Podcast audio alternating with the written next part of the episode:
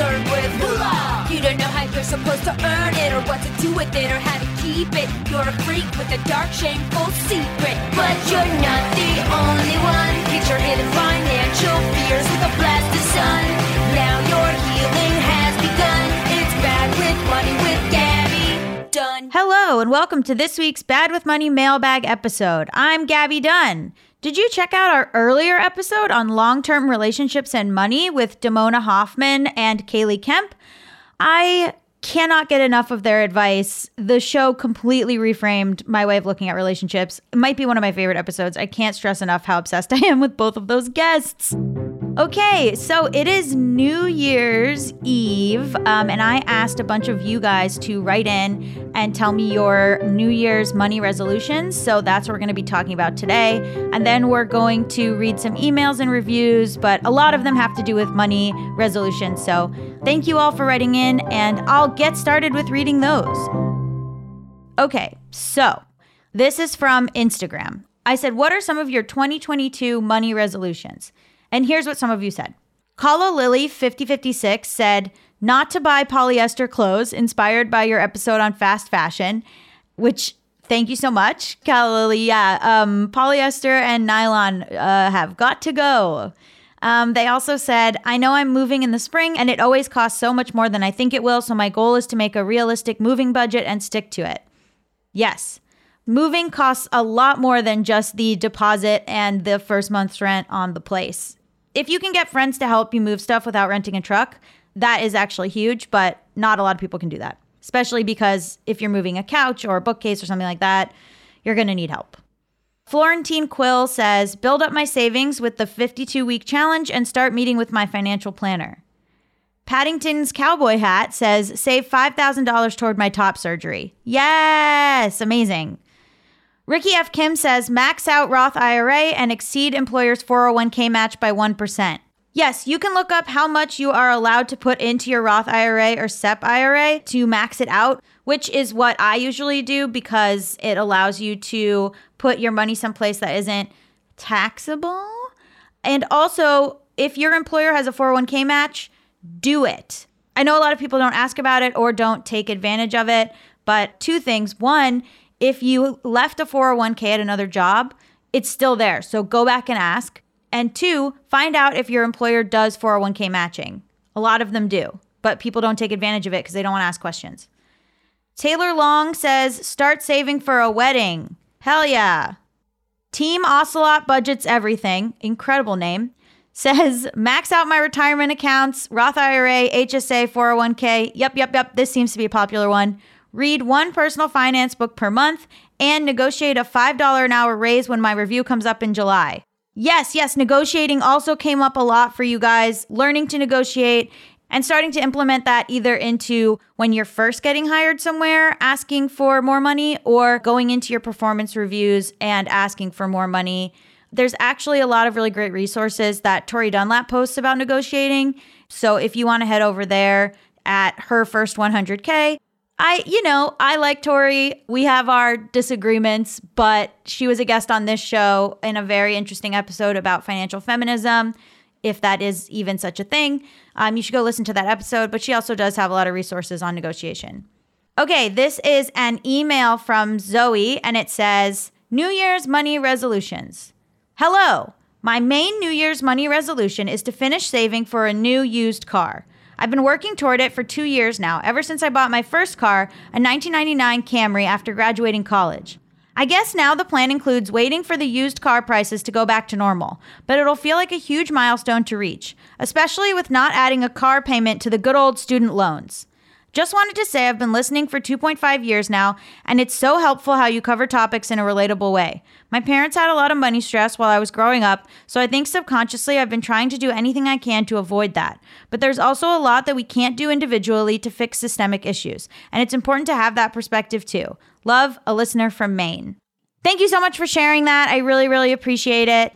As you know, saving up for something specific is hard. At least for me, I would always try to save up for something specific and then some emergency would happen and I would end up having to use that money. So, uh, you know, I've talked about this a lot on the show, but I think not judging yourself for that and giving yourself the space to start over when something like that happens is huge. Not that that's going to happen to you, Zoe, but I just feel like sometimes we beat ourselves up for using money that was delegated for one thing for something else and don't add shame to the reality of what's already happening. Just focus on the reality. That's been really helpful for me. That being said, if you want to save for something specific, it might be helpful to open a high yield savings account just for that. There's also different apps you can use to specifically budget out for certain things. You need a budget allows you to do that. And even just having a separate savings account at your bank for the specific thing you're saving for can also be helpful because it will trigger your brain to not think about using that money. It's all very psychological. Okay, so on the Discord server where it's always popping off, Amelia said, "I just put some money into the Vanguard S&P 500 fund for the first time. Truly feel like an adult now. I instantly lost 4 cents, but that's fine. Yay, starting to invest in the new year."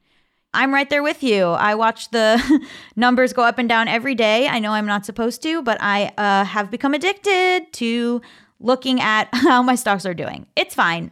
Just giving myself some new anxiety. But as I've said many times,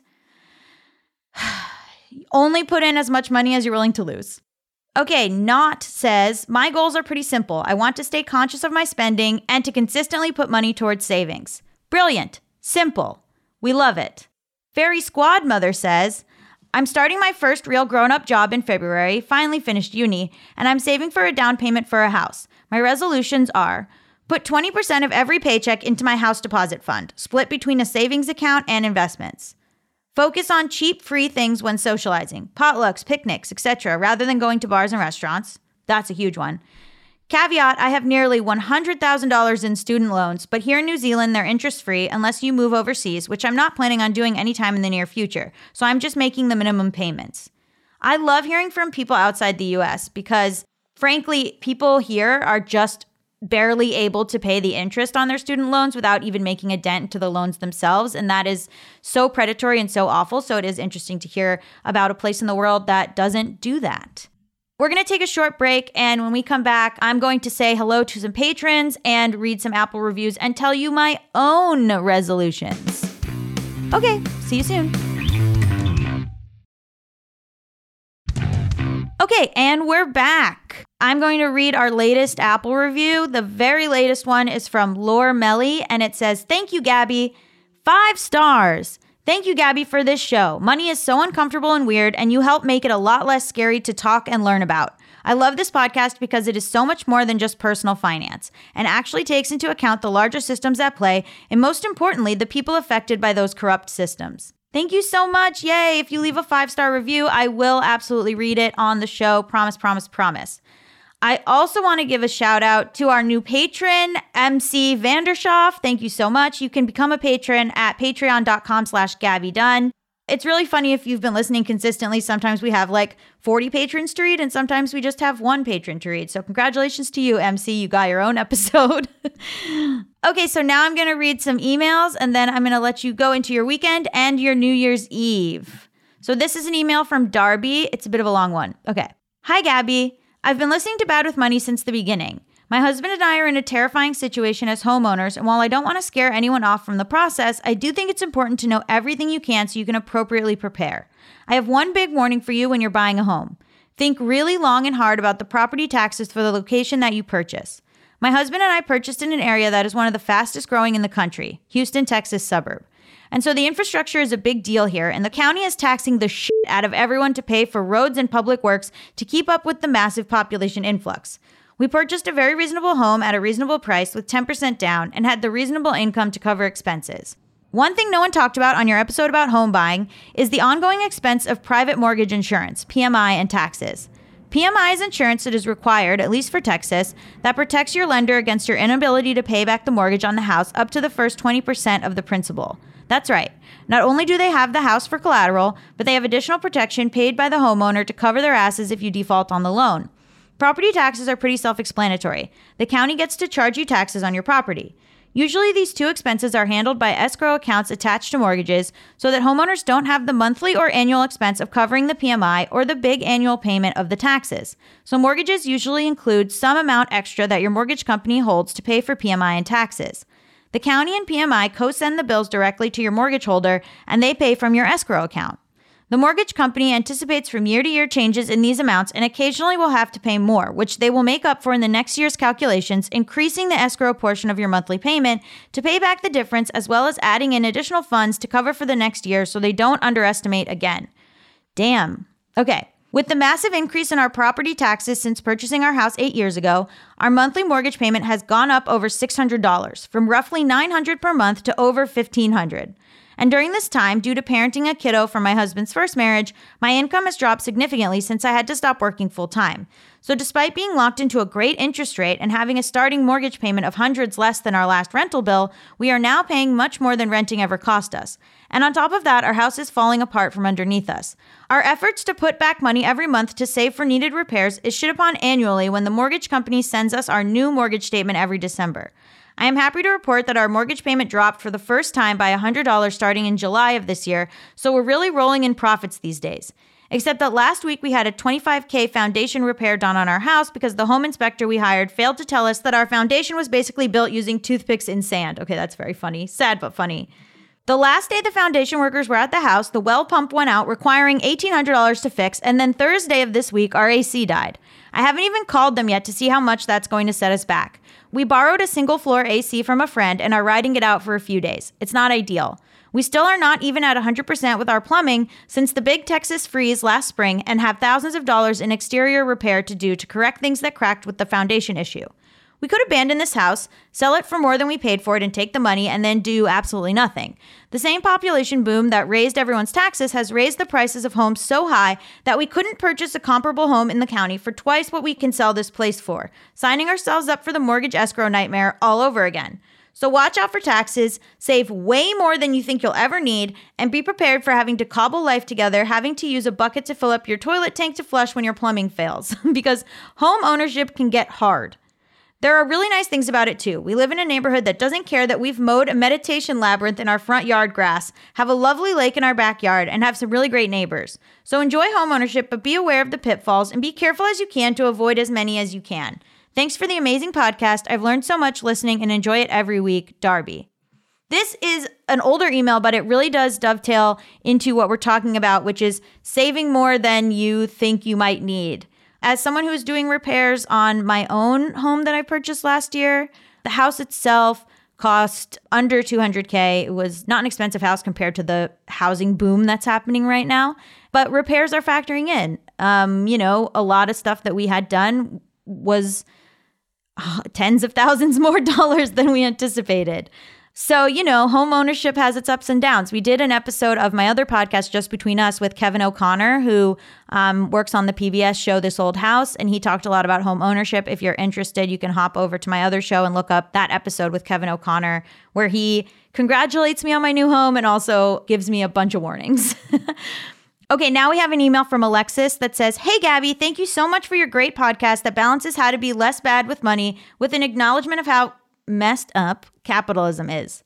In your most recent episode, a caller was asking about impact investing. I wanted to share the site fossilfreefunds.org. This website grades funds based on their investments in fossil fuels, deforestation, gender equality, civilian firearms, the prison industrial complex, military weapons, and tobacco.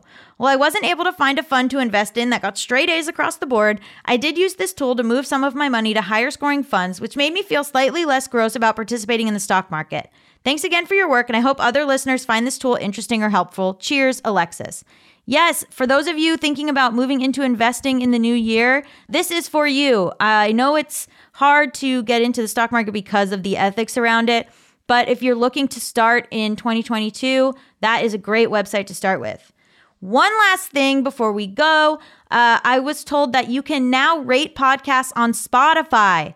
That's right. You know how I always ask for Apple ratings? Well, now you can rate on Spotify. So if you rate the podcast on the Spotify app, it would really make a difference. It would really give the show a lot of support, and I would really appreciate it. Yes, yes, yes, that's right. Go to Spotify and rate me. Not only can you rate me on Apple, but now you can rate me on Spotify. As for my own New Year's resolutions around money, I will give you five. One, I want to read five new finance books. preferably by people who are in marginalized communities. So, um, POC or other queer people or disability activists or just finance books by anyone who isn't a typical person to write a finance book. Two, invest with more strategy and research dividends. Dividends, guys. My grandpa used to talk about dividends all the time and I never paid attention. Um, RIP Pepe. So, yes, uh, look more into companies with dividends. Three, contribute to an HSA. That's a health savings account. I don't have one. I preach them here all the time and I don't have one. I got to start one. Four, fundraise for local politics. Actually, if you head on over to my Instagram at Gaby Road, you will see that I am hosting a fundraiser for two LA City Council candidates on January 13th. So if you go to my Instagram, you can RSVP to come to that and uh, do a Q&A and meet and greet with some amazing local politicians in LA and help give money to their campaigns and also meet me. And I'm co hosting it with former guest Amanda Montell. So you can come spend time with both of us. And five, help someone else launch their own money podcast or just their own podcast. And by that, I mean somebody also who is a member of a marginalized community, help them get their podcast up and running and on its feet. The more voices out there, the better. So that is our New Year's Eve episode. Thank you so much for listening. I would love to hear your thoughts, opinions, and stories on these topics or any topic. Be sure to send me an email at gabbyisbadwithmoney at gmail.com or leave me a voicemail at 844-474-4040. You can also email me a voice memo if you prefer. And be on the lookout for season 10 of the show, which starts really, really soon. Don't forget to listen to the show the day it drops so we can get on the charts. Please, please, please. Um, I know a lot of you guys have started mentioning that when you write emails and reviews. So please listen day of so it gets on the charts. Also, you can rate the show on Apple and you can rate the show on Spotify. Okay, Happy New Year, guys. Thanks. Bye. Done.